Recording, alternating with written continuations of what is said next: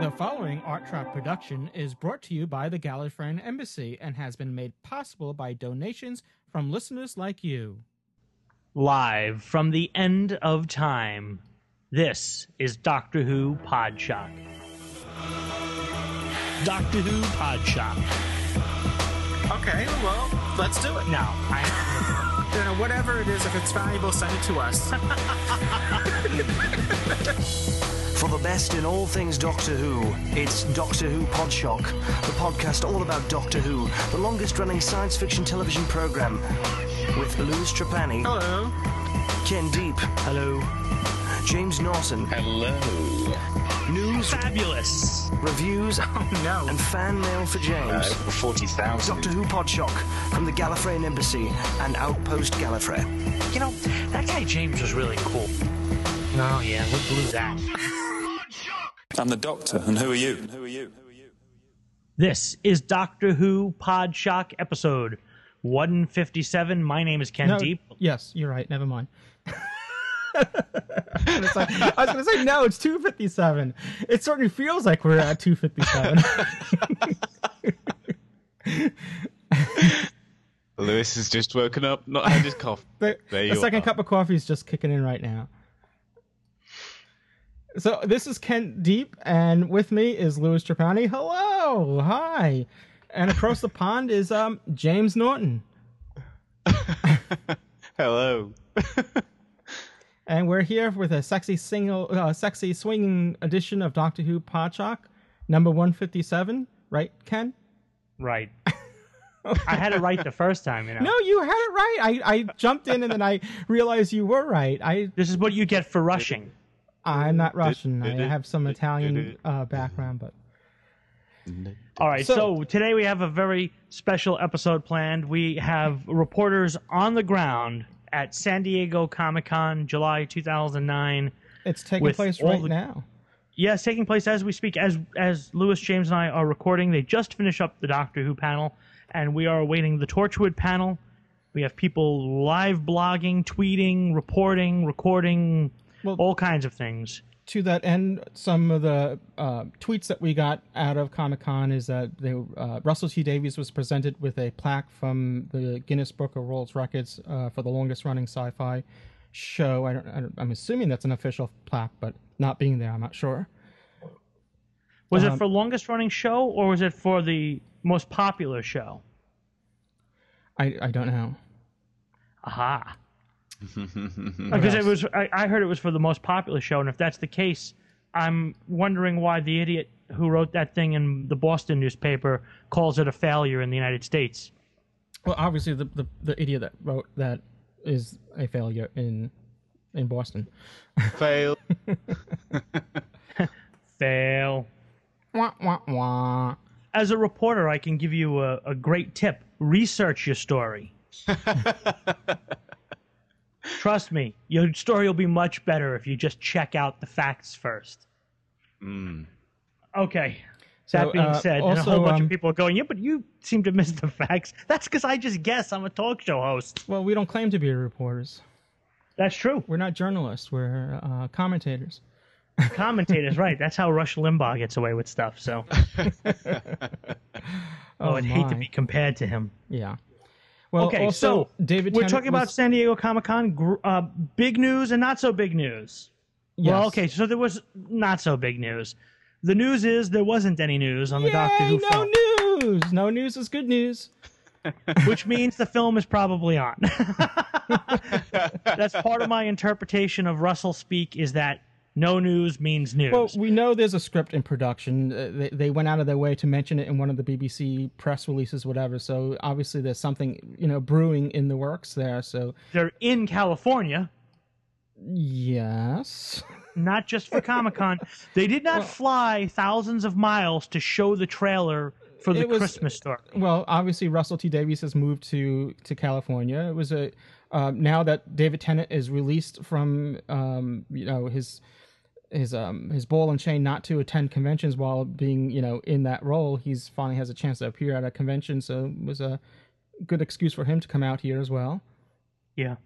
Maybe he can get some recording done as well for whatever that's that program's called on PBS, which I keep forgetting the name. It used to be called Masterpiece Theater.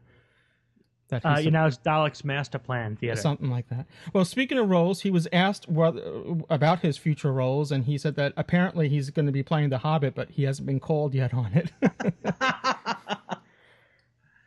so, I, I, I didn't really put too much stock in that story to begin with because Yeah. it didn't come from anybody who would actually be making that decision. It was based on just a lot of gossip. Well, and so much of everything that appears in the press relating to Doctor Who today is so much, uh, so much gossip. That's why I have to take everything with a, a, a grain of salt. There's uh, another. This is uh, more on uh, on the Torchwood side. There was a um, report. Um, now I've forgotten what website it was, but uh, supposedly uh, someone um, at Comic Con, B- a representative from BBC America, had uh, unofficially confirmed that the BBC has uh, commissioned a fourth series of Torchwood. But again, this is all he- this is all sort of hearsay, you know, and Yeah. um, you know, someone uh, is, and I'm not, I'm not accusing anyone lying or making things up, but someone um, that was at the um, the convention had heard this and reported it and so forth. So, but you know, who Hmm. knows? We'll can find out say? soon enough. Yeah. But it's interesting nonetheless. Uh, They also showed a preview of the End of Time, which is um, I um, I'm guessing is the the finale, the last episode of David Tennant's um venture as the Doctor. At, Please um, ring the cloister bell because there are some spoilers attached to this.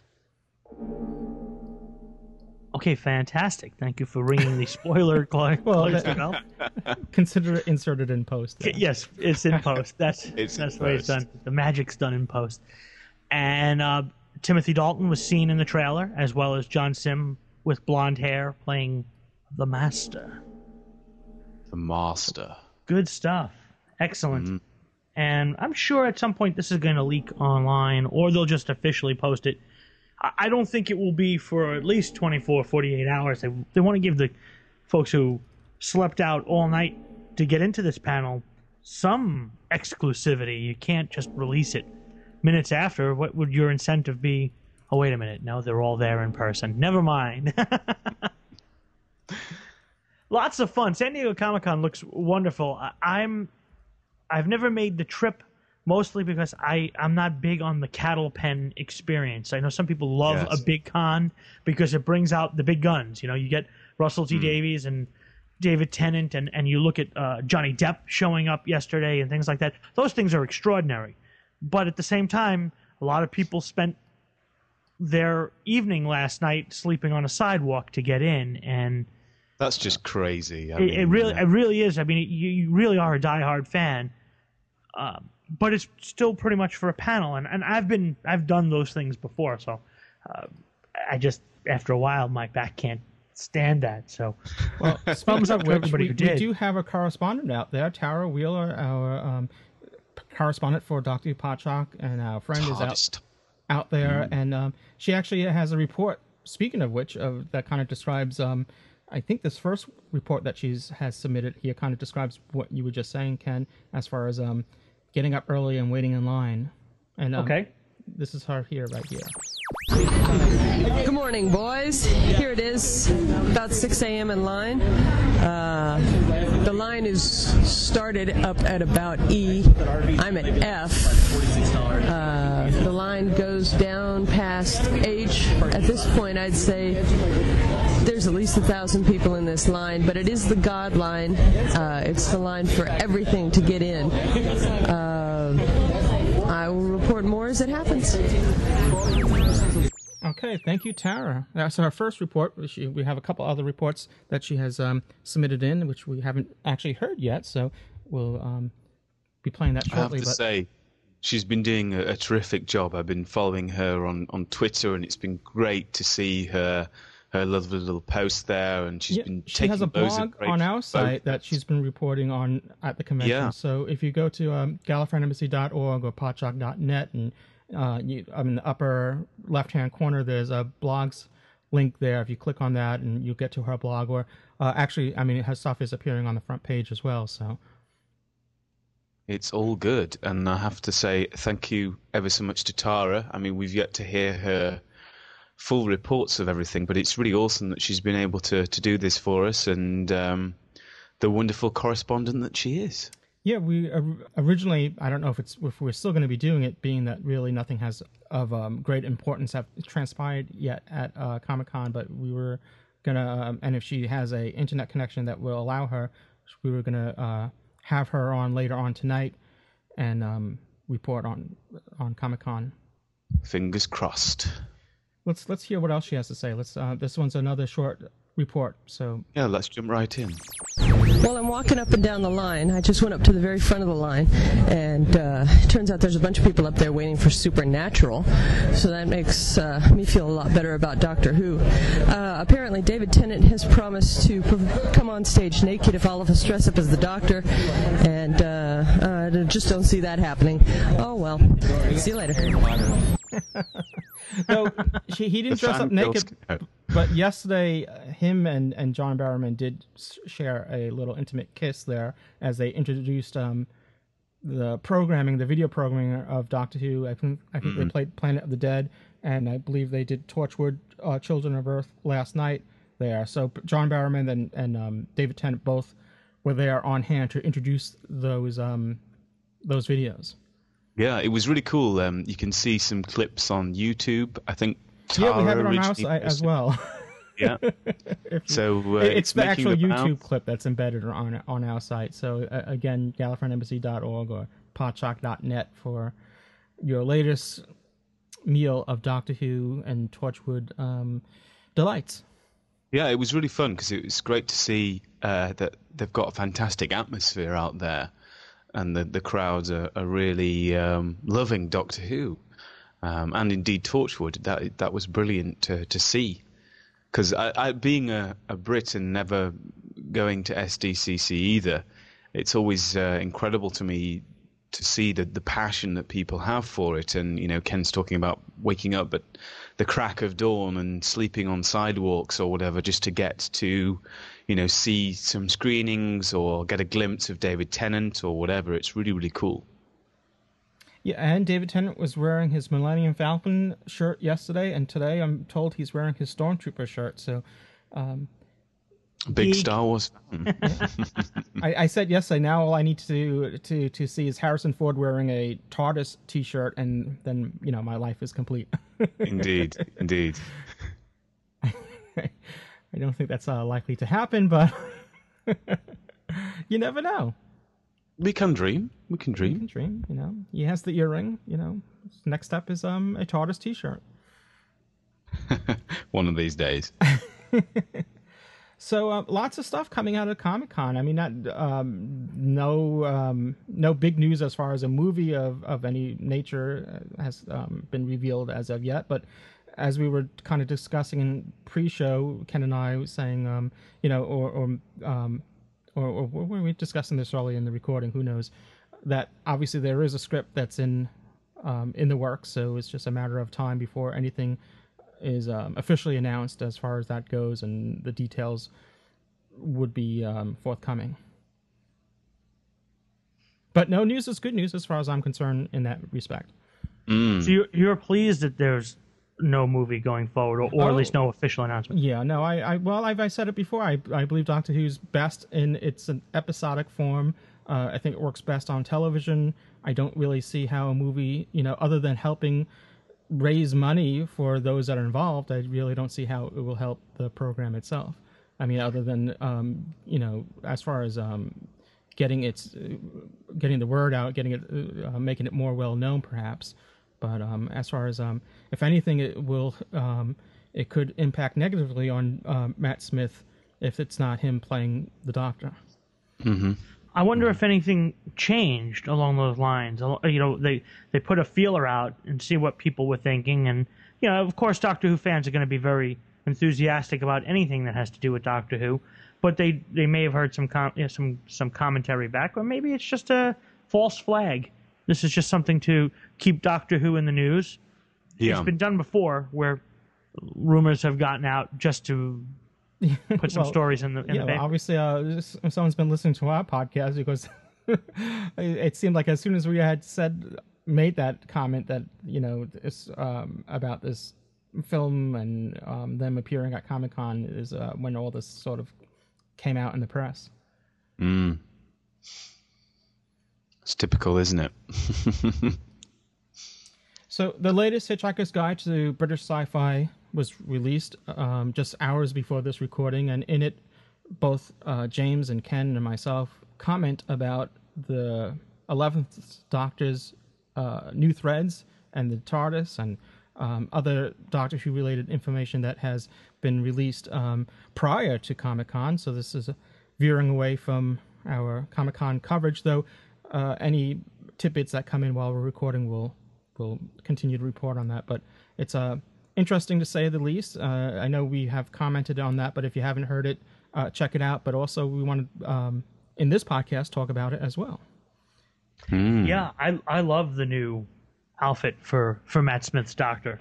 I, I was giving a lot of thought to it, knowing that we were going to record today, and, and and trying to reevaluate. I know a lot of people are, con, you know, expressing some concern about his age and things, and and it is a big risk uh, casting someone so young. And I'm hoping, and one of the questions that I, I would have asked if I was at the panel today in in San Diego to Russell and to people like Julie Gardner who may have seen Matt Smith's audition tape, although they're not directly involved right now in the production of, of Series 5, they still, you know, Russell was saw the the audition tape or, or is in contact with Steven Moffat about the transition between David Tennant's era and Matt Smith's era. I'm curious to know if they think he has to use an expression, an old soul. You know, does he capture that? Is that is that what they saw on the audition tape? And the the costume makes the man. You know, he he's he's selling it looking older than he is. Love the suspenders, by the way, or the the braces. Yeah. Oh, braces, James. Braces, yes, yes. I thought that was a nice touch. He's wearing a bracelet as well. What looks like Well, a it's- gold it- bracelet. It's a watch, actually. It's Okay. um, it's just that I think he's flipped it around so that the dial faces, you know, is is facing the palm of his hand, or is on the same side as the palm of his hand. If you look at a lot of the other photos, because I thought, oh, that's that's interesting that they've given him a, a gold bracelet, but it's actually a watch, Yeah. a metal. metal And we'll give you another spoiler warning right now that photographs came out showing him holding a new sonic screwdriver, uh, one that is kind of a blend between the sonic screwdriver we've seen in the first few seasons and the River Song screwdriver. Yeah.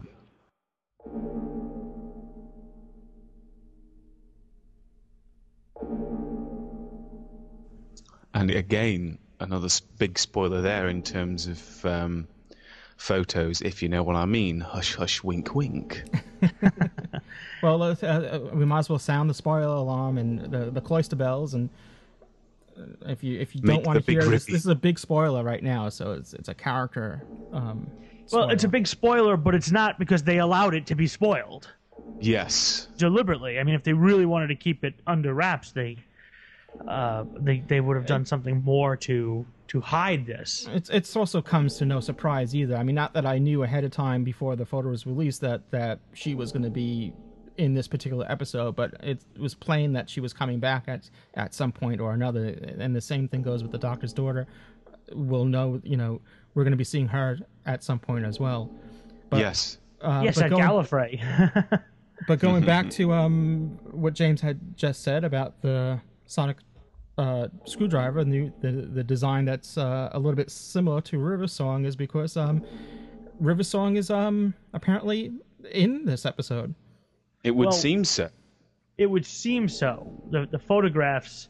We, we have no confirmation that it's River Song, yeah, but it's the actress um, who I don't recall her name at the time at this time, but it's um the same actress.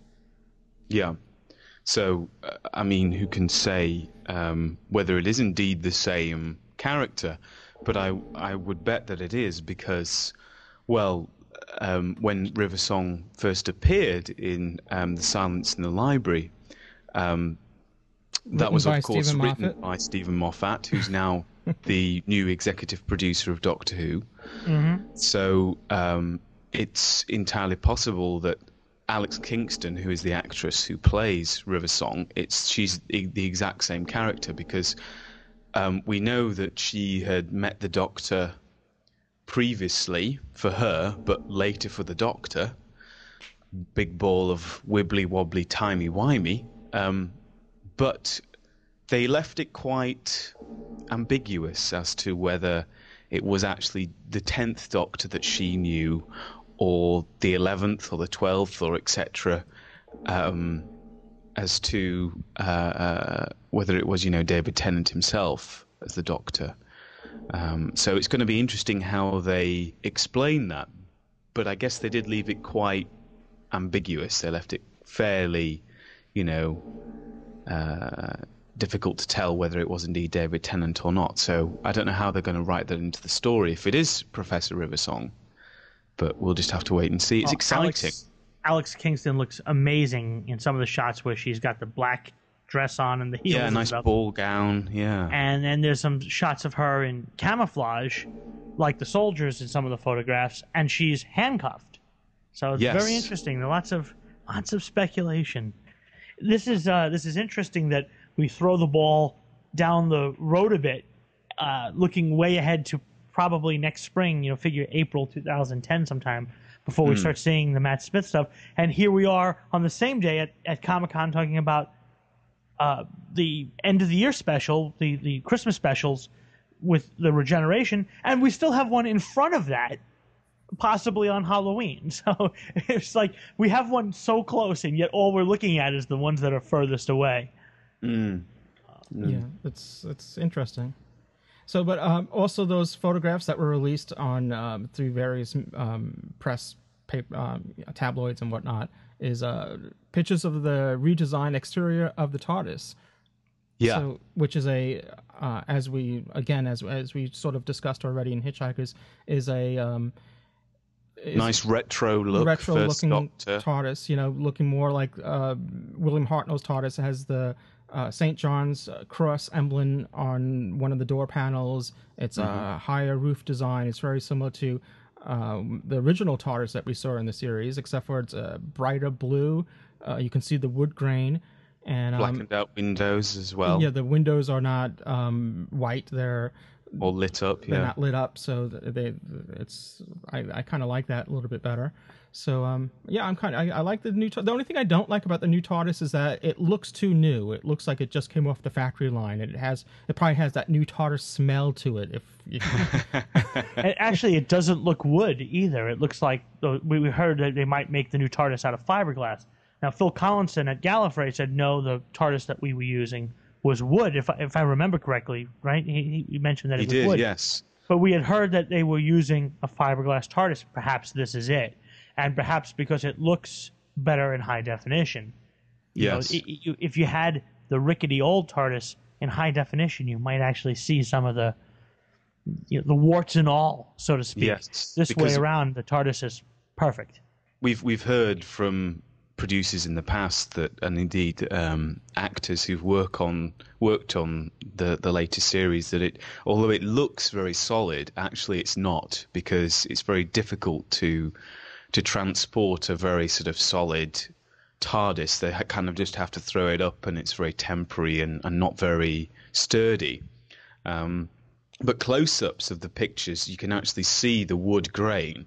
So whether it's a fiberglass TARDIS that's made to look like wood, at least when you're close up, um, who can say? But it's it's really interesting that they've gone with a nice redesign of the the exterior, and it's got everybody talking about what are they going to do with the interior if they're going Yeah. to, you know, make it more of a uh, a, a harken back to the classic series with the white roundels and the white console and lots of, you know, switches and dials. Um, very much like it is. It's more of a machine than a living thing, which is what they seem to have gone since the 2005 series. That it's it's a living, organic, breathing machine. Um, Whereas before, we've although the Doctor referred to it as his old girl or whatever, it was never nobody ever really thought of it as being alive or being an organic thing that you could grow. Whereas since the 2005 series, this is indeed what we've been seeing or hearing. Yeah, So- not, not the organic element of it, but if you go back to like I think the Edge of Destruction, there was a, a sense of that the TARDIS was a being in itself, or, or, or it was some sort Sure. but it was Sure, as you said it it was never an organic grown thing. Yeah, but I just thought that that was um, that it was so advanced that it was sort of intelligent. yeah, same here. In, in a way, you you could have a very intelligent machine without it being alive, but Or, it, know. or if you if if you know uh, mathematics and or Mandelbrot's or whatever, um, where it through mathematics you can um, form some um, what looks to be organic elements, you know, spirals and whatever that you usually see in nature. So I, I kind of went in that kind of direction that it was more doing more have more to do with um, block transfer computations and and, and and and building an organic like thing through mathematical code. mm, mm, So, but um, but if you go back to like some of the uh, photographs, not I'm not talking about the video, but some of the photographs that were taken during William Hartnell's era as the Doctor, and you look at the TARDIS that can. When I say photographs, because you can the, you can see the detail of the TARDIS itself, and you can see that it was um, it, they weathered it. It didn't look like it was a brand new TARDIS. Uh, even though it was during William Hartnell's period, obviously it was um, freshly built during for the series, but it didn't look like it was new. It looked like it had been No. around for a while. So, I mean, that's my only real complaint with the, you know, with with the new TARDIS is that, and who knows? We don't know what the story is going to be. So maybe there's some sort of explanation why it's it's looking the way it is. Who, you know, Hmm. or but it's exciting and and, Oh, and yeah. really thrilling. They're doing that. Um, Steven Moffat is being daring and um, you know doing things a bit differently, uh, which is all part and parcel of Doctor Who. You know, when it comes back, you want it to be different. You want it to be new and interesting, and that's part of the success of the show is that it can you know keep reinventing itself. So I'm I'm so pleased that they've decided to maybe go against the grain in a little bit and you know do something a little bit different. And uh, it's great as well that um, Russell T Davies has been so um, accepting of that. At least in all the interviews and things that I've read and and heard about, he's been doing uh, you know going out of his way almost to promote um, Steven Moffat and the new show, as well as you know promoting the specials, David Tennant specials. You know, um, going so far as to say, you know, when when all the things about um, when the companion was revealed, Amy Pond was revealed. You know, he was saying it's great that they're bringing in so many new characters, and he said, you know, that um, all of the old ones like Wilf and Donna, they'll still be available, but although Steven probably won't use them, you know, um, and he left it quite sort of up in the air as to whether they would appear because he said, but who knows, you know, maybe Steven's on the phone to them right now asking them to to appear. I don't know. It's I've got nothing to do with it. So it's really great that they've that they've given him the space to to to to produce it exactly the way he wants to do Yeah, it. I, I mean, I think, uh, and, and again, nothing against these characters, but I think it's time to um to put them to rest for a bit, you know, and uh, you know, just like Yes. the Doctor eventually had to say goodbye to the Brigadier and and Benton and Yates and the rest of the unit pals there, and not to say that we'll never see them again, but you know, it's it's time to move on. I think these Yeah. um, accessory companions, if you will. You know, played their part when needed, and um, but you know, it's we, we need to move on. Yeah, I agree. Um, it's really The, really the cool. same thing. That, that, that kind of stuff goes for the, the, the craziness over the. the oh, oh, um, Yeah, Spoiler. yeah, blah blah blah blah blah. blah. uh, we, we we refer you back to uh, Hitchhiker's Guide to British Sci-Fi. So, you the same characters can't stay in the show forever. They, No. they, they move on. That's what Doctor Who is about. And some people come and go. Some people come back. Some people come back more than once. Some people get, come back too much. Uh, that's just the way it goes, and that's what make, that's what keeps the the show fresh. Yes, and keeps it alive as well because it'd be terrible if if nothing uh, about the show ever changed. exactly. Well, um, we're still recording this in the middle, uh, even though the, I think the panel has now ended, the Doctor Who panel, but we're still in the middle of Comic Con, the San Diego Comic Con, and let's um let's uh, hear another report from Tara, our correspondent out there in San Diego. reporting in from Comic Con. Hi, y'all. I'm in line here with Gail. Gail, can you tell me what time did you get up to get in this line? Uh, about midnight.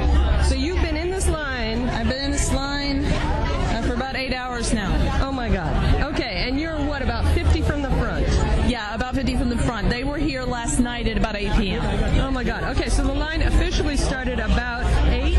8 last night, yeah. Okay, because my husband came by here about midnight, and he said there were about 14 people in line. Yes, but they had friends. But they had friends. Yes. Okay. Thank you very much. You're Uh, anything I, you love, want to? I love Podshock. You guys are great. Well, thank you very much for being a fan. And call in anytime and leave us a message. Absolutely. Thank you very much. Thank you. Fantastic. That is really cool. It's like like working the nightly news. We now go live on the scene where Doctor Who fans are taking over. Yeah. Well, I oh, David Tennant said he's taking over the world. You heard one it here TV first. at a time. Yeah. Well, I appreciate Tara being out there and, and dealing with the crowds and the mayhem out there. I, it's uh, Mm. I. She's uh, More than I can handle. a That's better for sure. person than I. yes, she's- she's got a, a, a mighty constitution for for uh, doing that, and her husband who tags along with her as well. Mm. I- I'm just I just got a tweet um, from Tara back in the ballroom 20, waiting for 2 p.m. Torchwood, uh, being human panel, uploading Doctor Who panel to Louis's email. So uh, I guess um, she has um, further reports coming in as well as we speak. Yeah, fingers crossed as we are recording. Uh, we'll we'll hear more from her on the ground. This is sort of a, a live show, even though we're not even though we're not live on the- Semi-live, almost live. Yeah. All right, she um she has sent us a um this is it's a zip file though. Let's see, we can um While you were unzipping that, I was going to. Ooh. the- Excuse me. indeed, indeed. Um, while you're doing your business with the file, um, I some I was trying to find somewhere online they with the pictures that had been released of, of the filming the the Eleventh Doctor. Um, they revealed the name of this particular story that Alex Kingston appears in. And I'm just trying to find it, but for the life of me, I can't spot it. How about uh, DoctorWhoLocations.net? No, I think he's talking. Oh, oh, oh. I was uh, talking about the actual name of the, the but story. maybe that- if I'm I'm saying where, where you where- saw where the website that you might have seen it. Yeah, perhaps. Because the problem is, is that there have been so many photos from so many. It's just been it's been great to see actually because there's just been so many websites with so many cool and interesting photos, and clearly um, it's been something that the press has been really thrilled about. You know, and they've I think they've really um, cottoned on to the fact that Doctor Who is immensely popular and people love to to hear about it. You know, it's all, but at the same time, it would be quite difficult to avoid the spoilers, sadly, um, because it's there's just so much news about it. James, was it under a photo or was it in an article? Do you remember? I think it was under a photo. Um, I'm just looking now. I think it might, I think it if might there have were been any- in a paper, the Sun, or something along the same lines. I was trying to remember if there was a uh, photo of the clapboard anywhere during the filming, and I don't remember there being. Yeah, I'm just scanning now.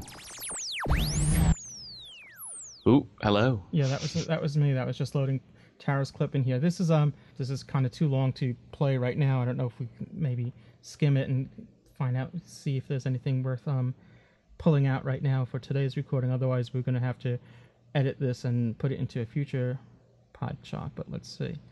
Let's see if there's um if we can maybe skim along and find it anything. Okay, boys and girls, here we are. It's 10 o'clock. The uh, auditorium is at about 75, maybe 80% capacity.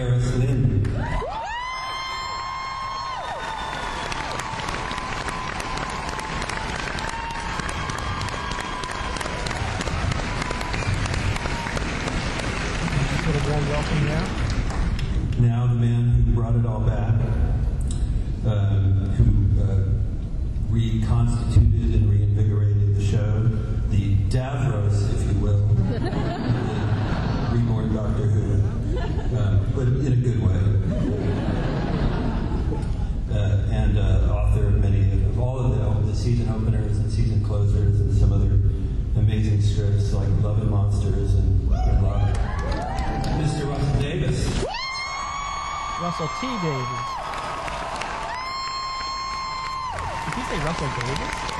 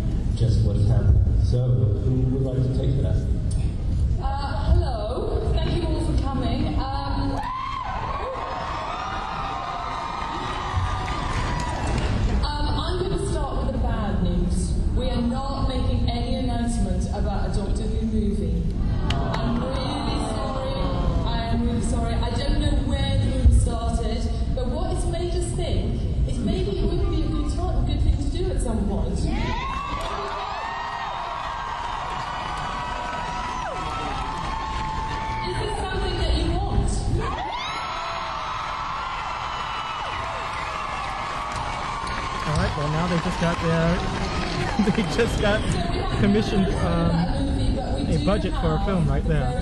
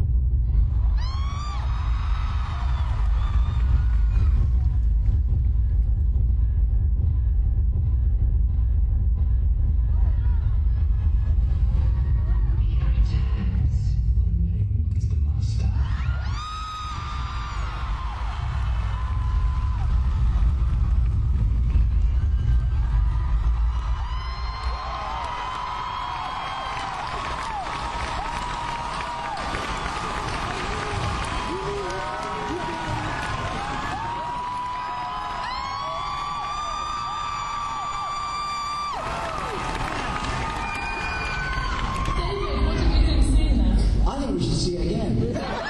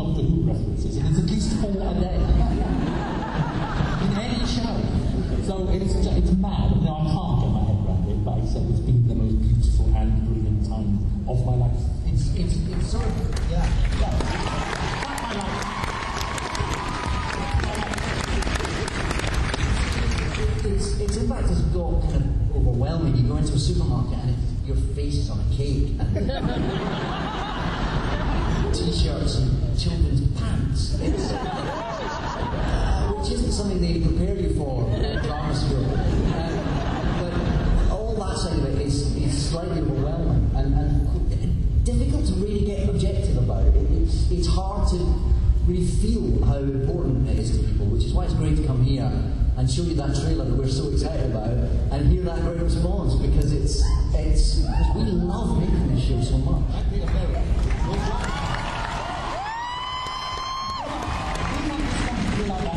Children's pants and the cakes and everything.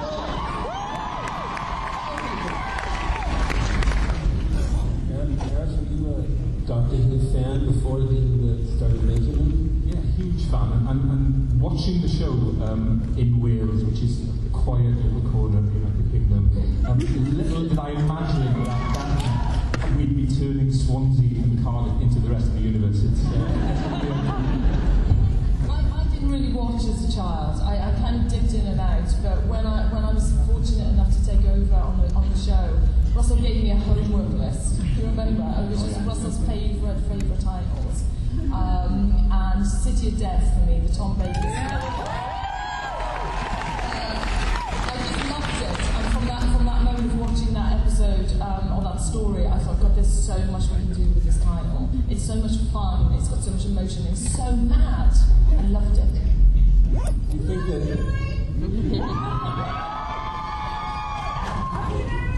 that All right, we're just gonna stop it there for the time being. That's um part of the we just and uh, we got to excuse the audio quality of that. We um obviously this is coming in just as we're recording this, so you're hearing this um just as we're hearing it um for the first time.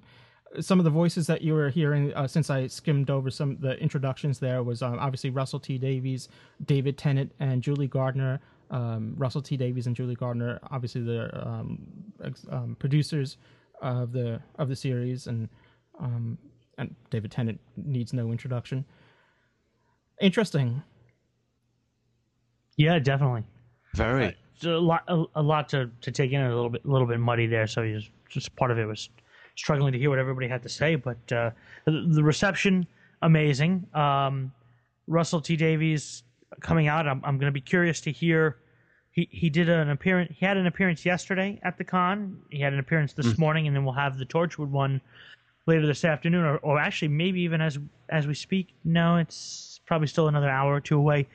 And for a whole bunch of people who really had a bit of a backlash over Children of Earth, they seem to be applauding rather gener- generously for for Russell. So Yes. Russell Russell bashers are uh, nowhere to be found.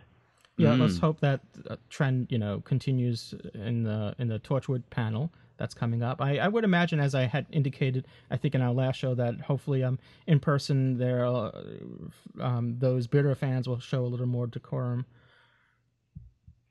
Uh, no reason not to. These are the people who created what what you like, and if you're not willing to respect the artist's vision for what they see is their story and their show, then uh, Russell said, "Go watch Supernatural."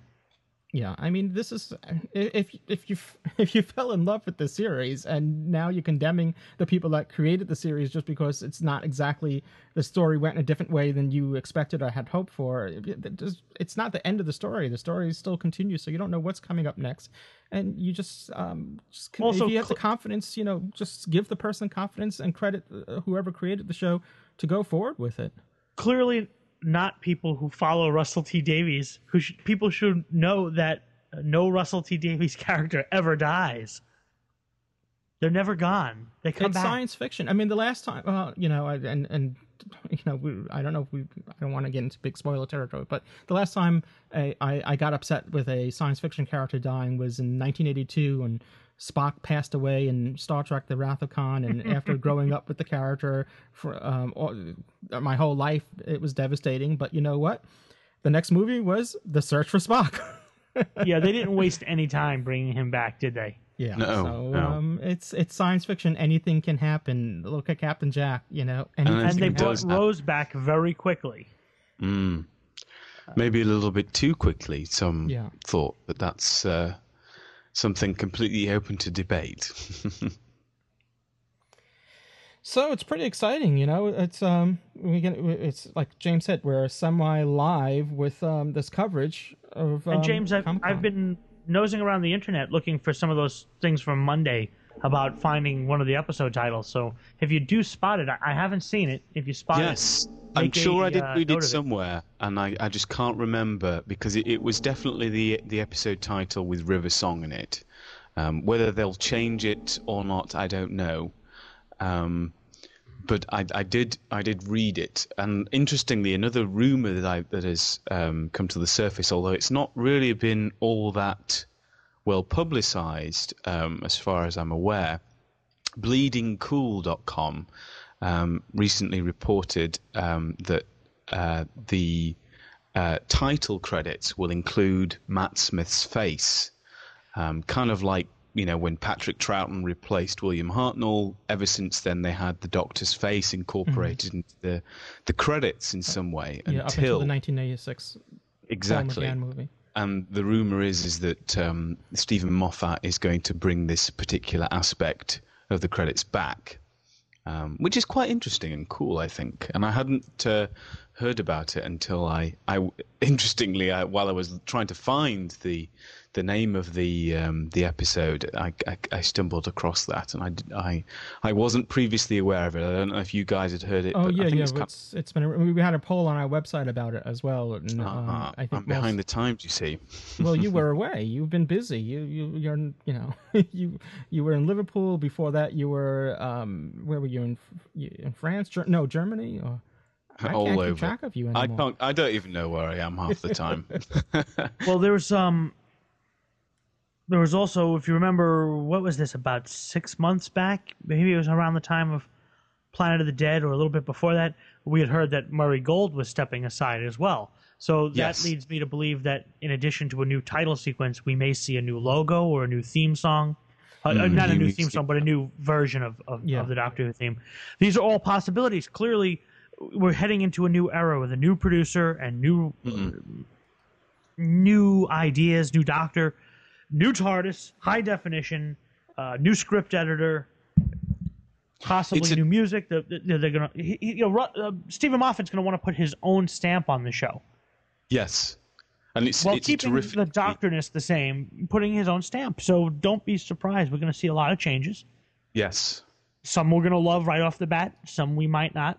And after a Yeah. year, it'll all it'll all be the same anyway, and no one will, you know, it'll Well- just be G- going back to the um the, going back to the opening credits with the doctor's face appearing we had ran a poll on our site gallifreyanembassy.org podshock.net and um right now it's um 66% are welcoming its return and 34% are saying um they rather not they rather not see it so no, I can't face it. Brilliant pun there. Love it. yeah so um i and i'm in the camp of welcoming its return i think it's a tradition and a staple of doctor who i uh, Hmm. you know i missed it when it wasn't there when the series came back in 2005 or the 1996 um movie Yeah. but um It's I- interesting I'm that psyched to see two it thirds of people welcome it um, because I quite liked it, but what I didn't really like was when um, Sylvester McCoy came on the scene and then they, they put this sort of cheesy wink cheesy wink in there, and I didn't really like that. But I so I hope they don't do that. If they want to, you know, do it, that's fine. But uh, I, I just as long as it's no cheesy wink or something, then. Uh, then, then I'm in favour of it. So no maybe, cheese maybe you know that's a slogan of gallifreyan embassy going way back to our beginning uh gallifreyan embassy we sell no cheese it's a sort of an inside joke there but um maybe ken might be the only one in our audience right now Yes, that can yep. appreciate it and, and- but still wincing. still wincing Yes.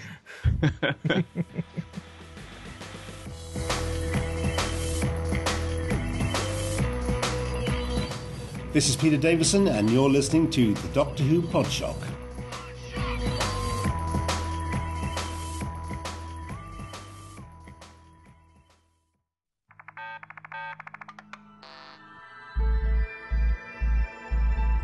You have heard us mention it before. If you love Doctor Who Podshock and you also love British science fiction, be sure to subscribe to our other podcast we do, The Hitchhiker's Guide to British Sci-Fi.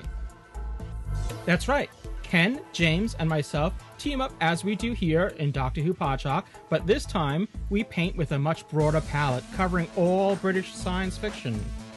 Everything from Blake 7 to Torchwood to The Prisoner, UFO, Space 1999, The Thunderbirds, Tripods, Day of the Triffids, Sarah Jane Adventures, Red Dwarf, War of the Worlds, Tomorrow People, even Doctor Who, you name it. If it's British and it's science fiction, we try to cover it. Find it on iTunes or go to Hitchhiker's Guide to BritishSci-Fi.com or ArtTrap.com for show listings and RSS feeds. The Hitchhiker's Guide to British Sci-Fi. Hi, my name is Pod, and I'm here to tell you about a new Cultum Collective podcast talking about Cultum past, present, and future. It's on TalkShoe ID 54821, and we have a blog for that called the Cultum Chronicles at cultum.com. But here's the big news. big news from a little guy like me is it's now on iTunes. Yes, you can subscribe to the Cultum Collected podcast using this tiny URL. It's tinyurl.com forward slash NVGKXB, all small case. And episode one, the first live show, goes out on TalkShoe on Sunday, the 2nd of August, 2009 at 3.30 Eastern Daylight Time. That's talk TalkShoe ID 54821. I'm going to be leaving my forest to come to that. Bye.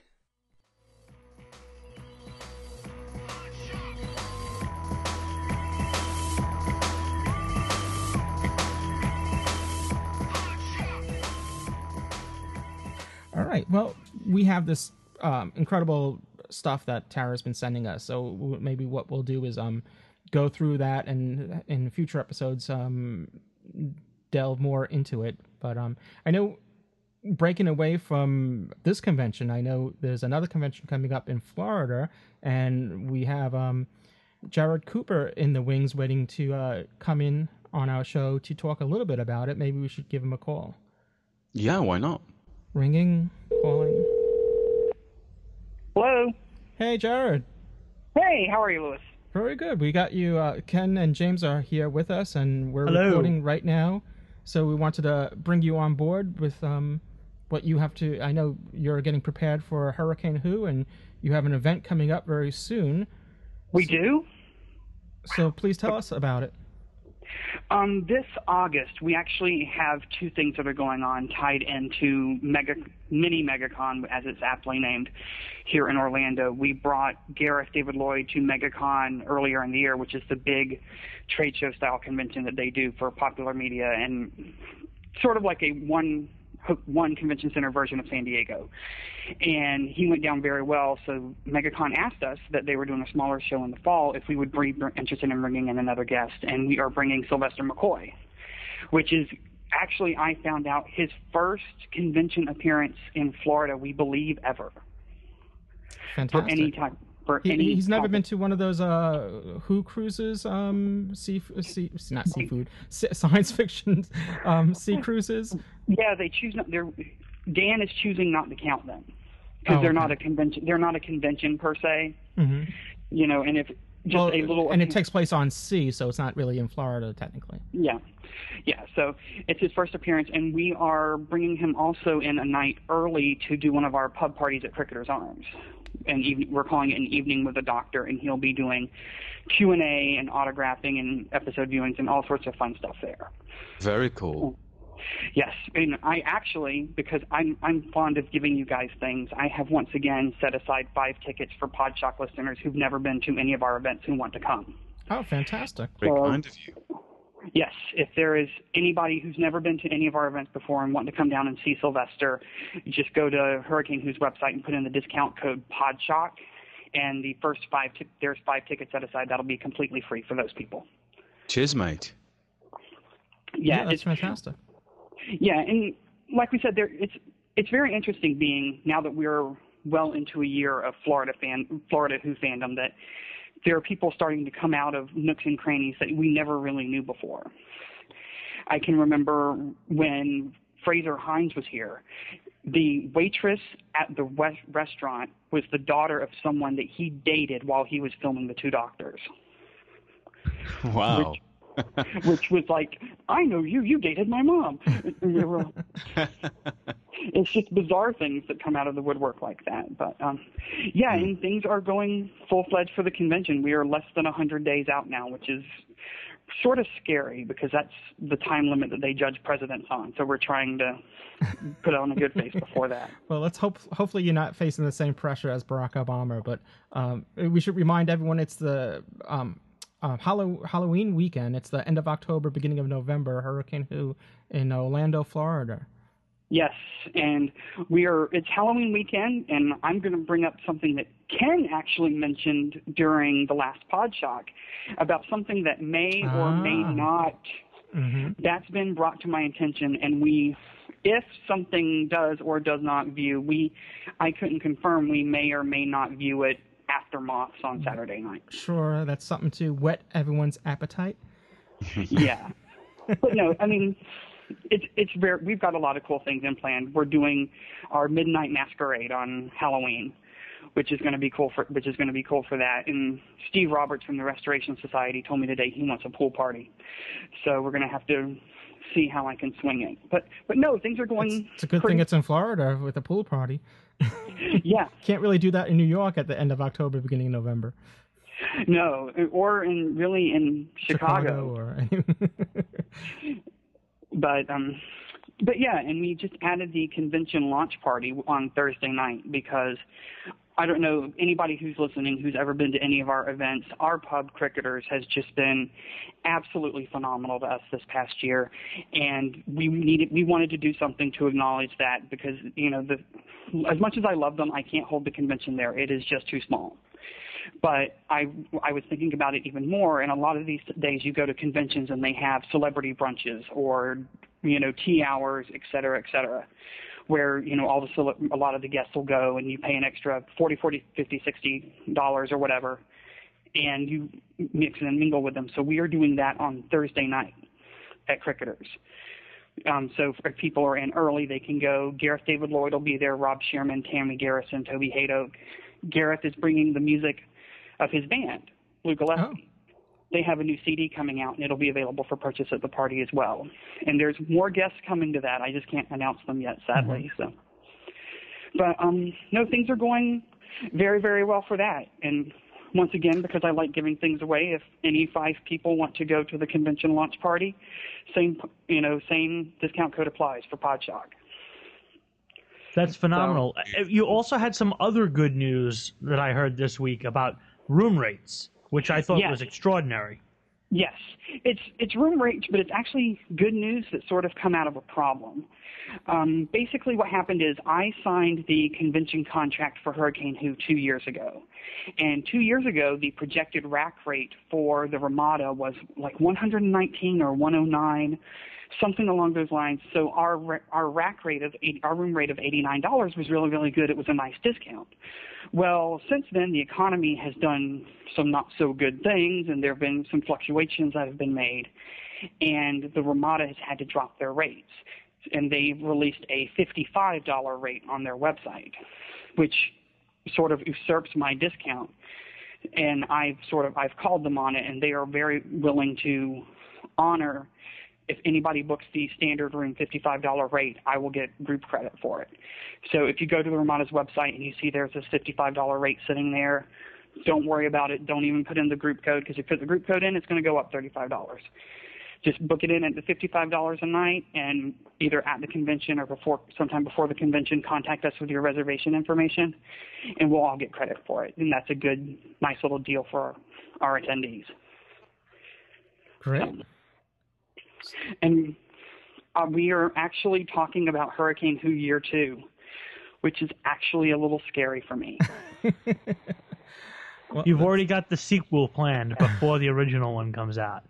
I, I know, and it's it's something that me and Janet were talking about the other day, but it's it's coming, and it's it's just been such a whirlwind that if you think back to where we were a year ago, you know, we were we were trying to come up with things. We've got a convention that's more than a year away. What do we do? How do we do things?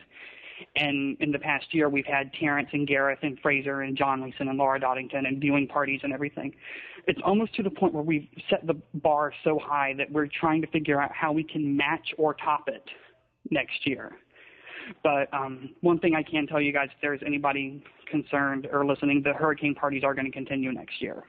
Well, that's fantastic. I think Hurricane Who is more than just one event now. It's it's not just a annual convention, if I could be so bold to call it annual now.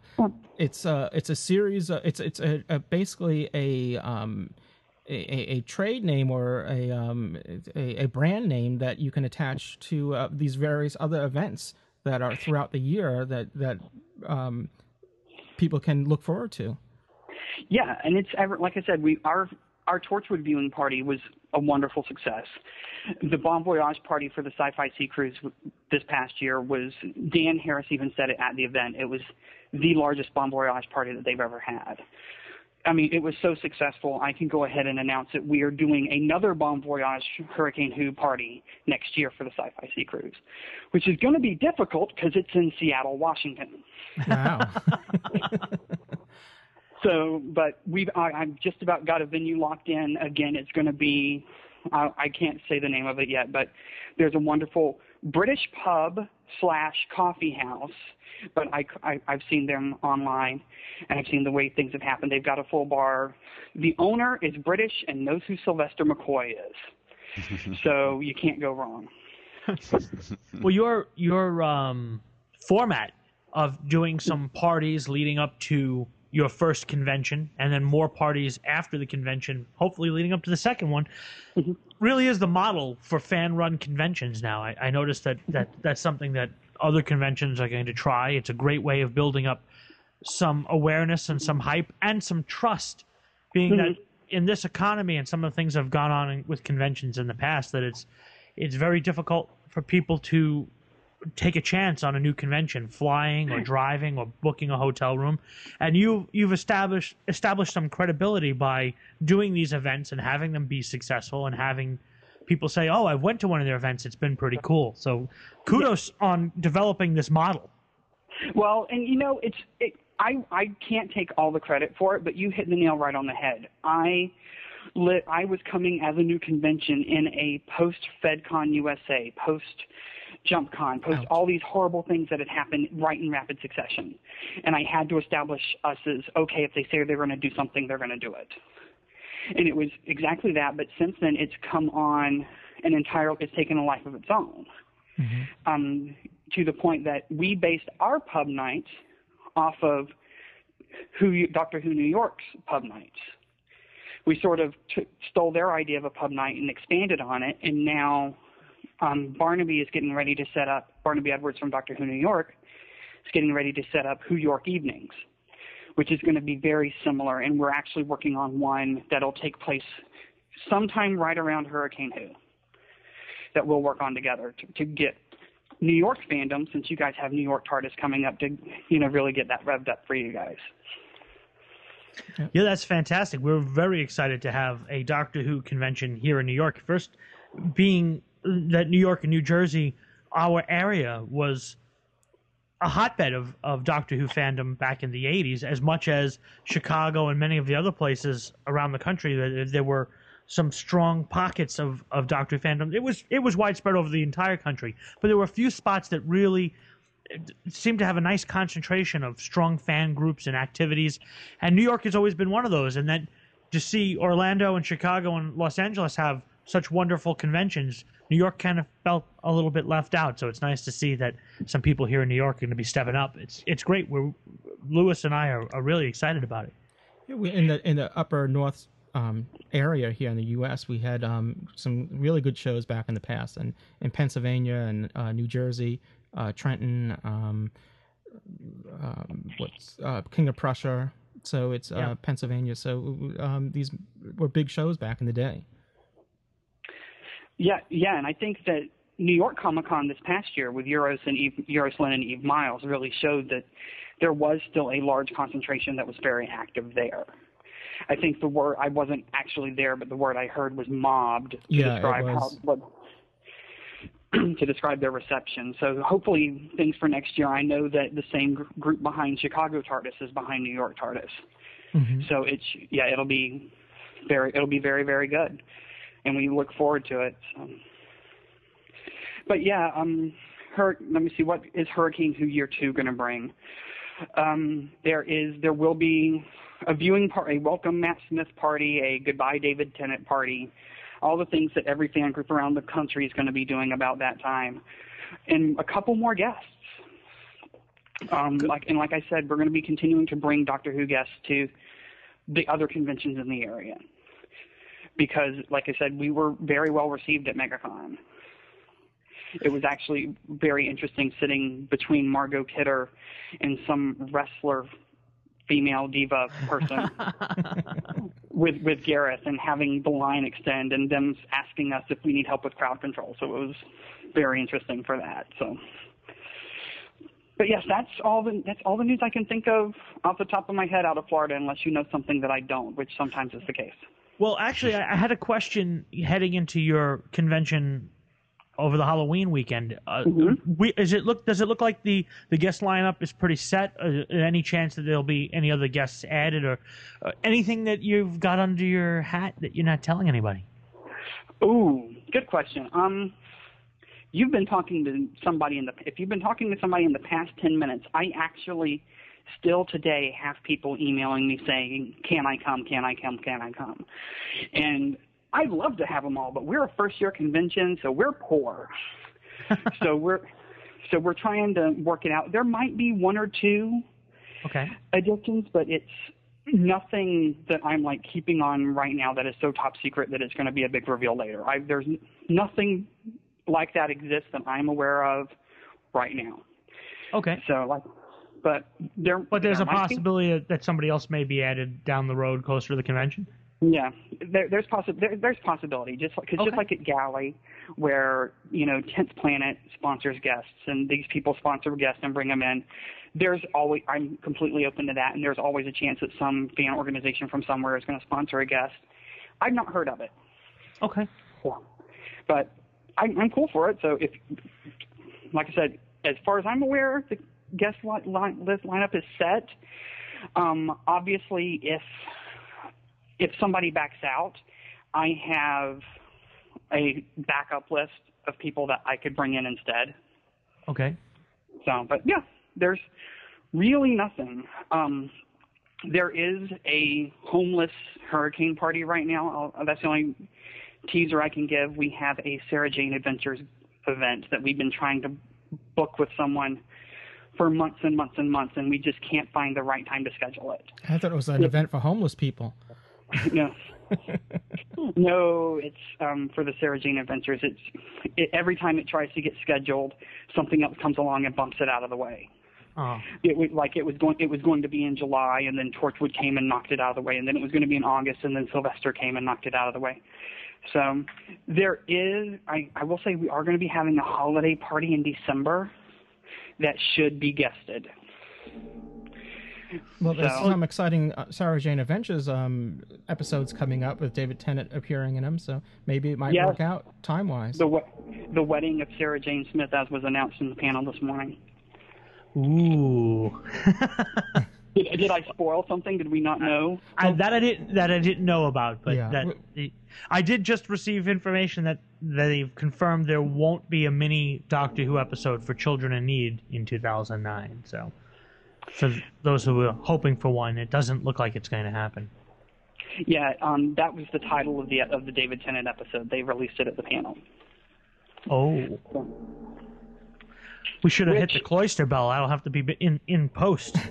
And we we got a few angry emails over the last couple of weeks about our our spoilers. So Okay, can we talk about angry emails for a second? Because me and Janet talked about this on timelines, and I wanted to just bring it up. Gareth, I mean, if if this is not a spoiler for season five but- of season three of Torchwood already, you need to crawl out from go go back under your rock. All right, sp- cloister bells and I we spoiler got, we got Hurricane Who got hate mail about the death of Ianto Jones. Wh- we got Why? hate- You have you're convention. You have nothing to do with it.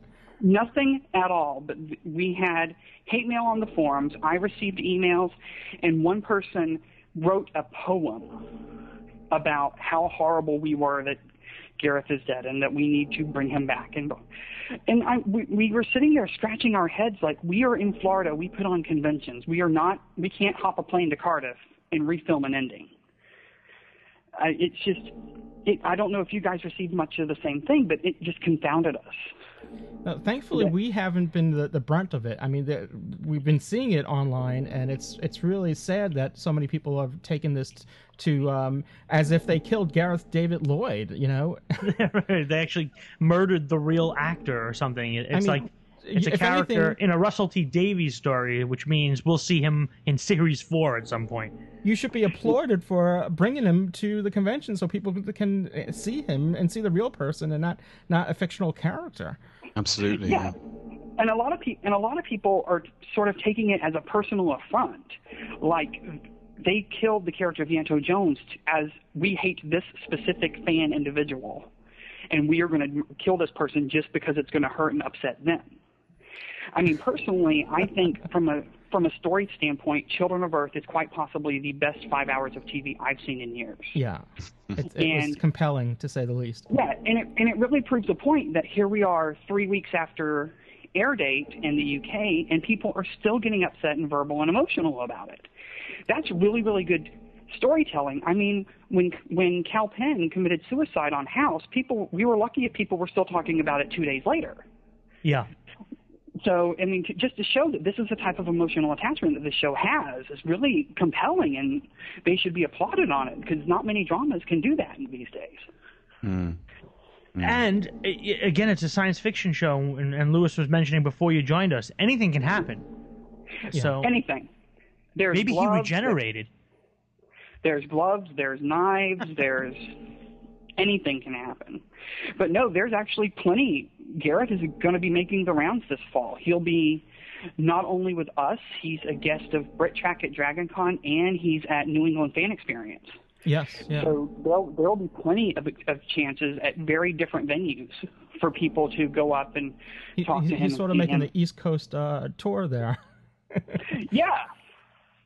And you know he's a he's a great guy. He's completely open for it. When I when he was here back at the end of February, Gareth is one of the most down to earth individuals you will ever get to meet. Yeah, we saw Yeah. him um, just this past February. The, the Ken James and I at um at, at Gallifrey Gallifrey, Twenty. yeah.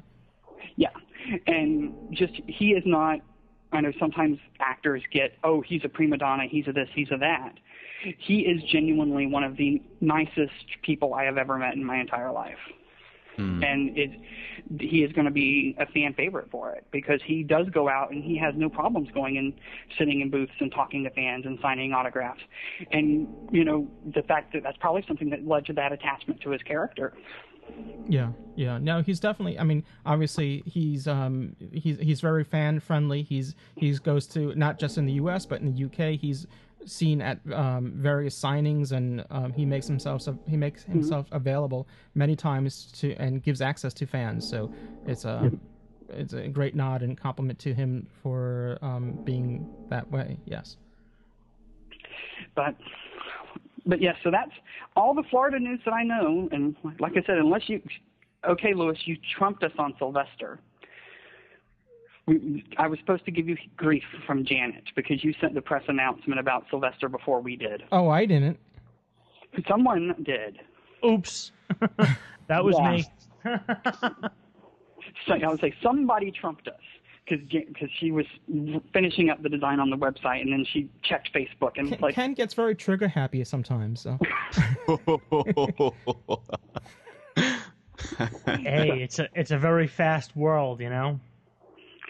Yes, um, but that's we're th- thanks for that because we were like, oh, now we have to do it because we were trying to wait until MegaCon updated theirs properly. So, and I I will say this though, um, I'm a very if you go to the MegaCon website, one thing that shocked me is that Sylvester is high up in the billings there as he is.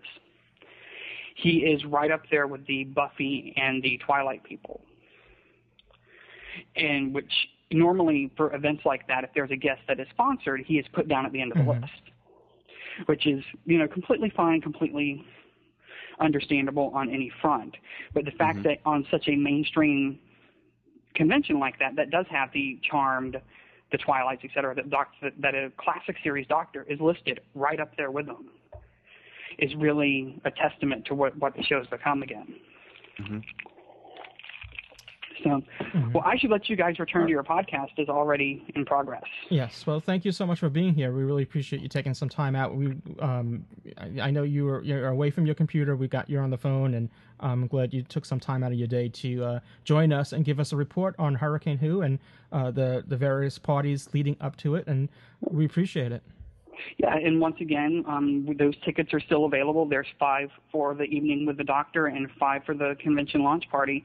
Just put in the the password PodShock as the discount code, and there are five tickets for listeners who have never been to one of our events The to go first ahead five. and experience. The The, first the five. first five. Yeah. Yeah, It's, yeah. We don't just randomly pick five at random. Just Okay. the first five. Yeah, the first five people that go in with it. You know, the, that gets you. Those of that are quick on the trigger, like Ken, at downloading your pod shocks. Those are the people that are going to get it. And the the website again is hurricanewho.com. Hurricanewho.com. Lovely. There, it, yeah, it's it's all right there under par, uh, convention tickets and par- hurricane parties. So, once again, thanks for having me, and you guys enjoy the rest of your podcast. Thank you so much. Cheers, mate. Thanks Cheers. so much. Cheers. All right, fantastic. Terrific chap. All of them. Indeed. no, there's only one Jarrod Cooper, and we appreciate him taking some time out of his day to join us on that on our podcast here. And it's been a um an exciting podcast here with uh semi live coverage of San Diego Comic Con taking place as we speak right now. There, um, as Ken had reported earlier, they're probably. Uh, we're soon to uh, enter the Torchwood panel, so we'll hopefully be getting some new um, information, maybe concerning that, and um, we'll keep you posted on that as well. Awesome. So, um, anything else that we want to include in this podcast? I No, think well, we, we're going to come back l- later on and, and talk with Tara. I'm I'm assuming if she if she's able to to make a report. Is that we'll get her reaction and her take on it. You know, um, obviously she filed some live reports. Yeah. After she has some time to digest and comprehend what transpired today, you know, with the Torchwood panel, with Doctor Who panels, maybe, um, you know, hopefully we'll have that as well.